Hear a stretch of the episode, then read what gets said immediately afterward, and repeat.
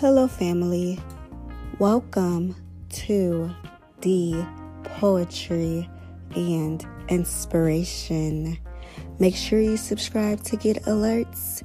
Enjoy.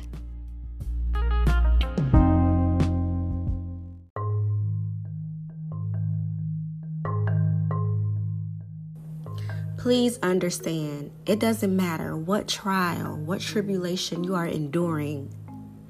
You are blessed. You are favored. You are destined for greatness. Continue to lean onto the Most High God. What you are facing is temporary.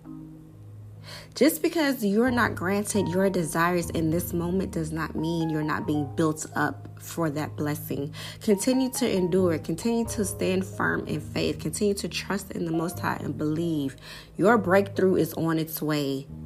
Your breakthrough is coming. It's not over for you. God has not left you. The Most High God has not forsaken you. You are not defeated. The battle isn't over. The war isn't over.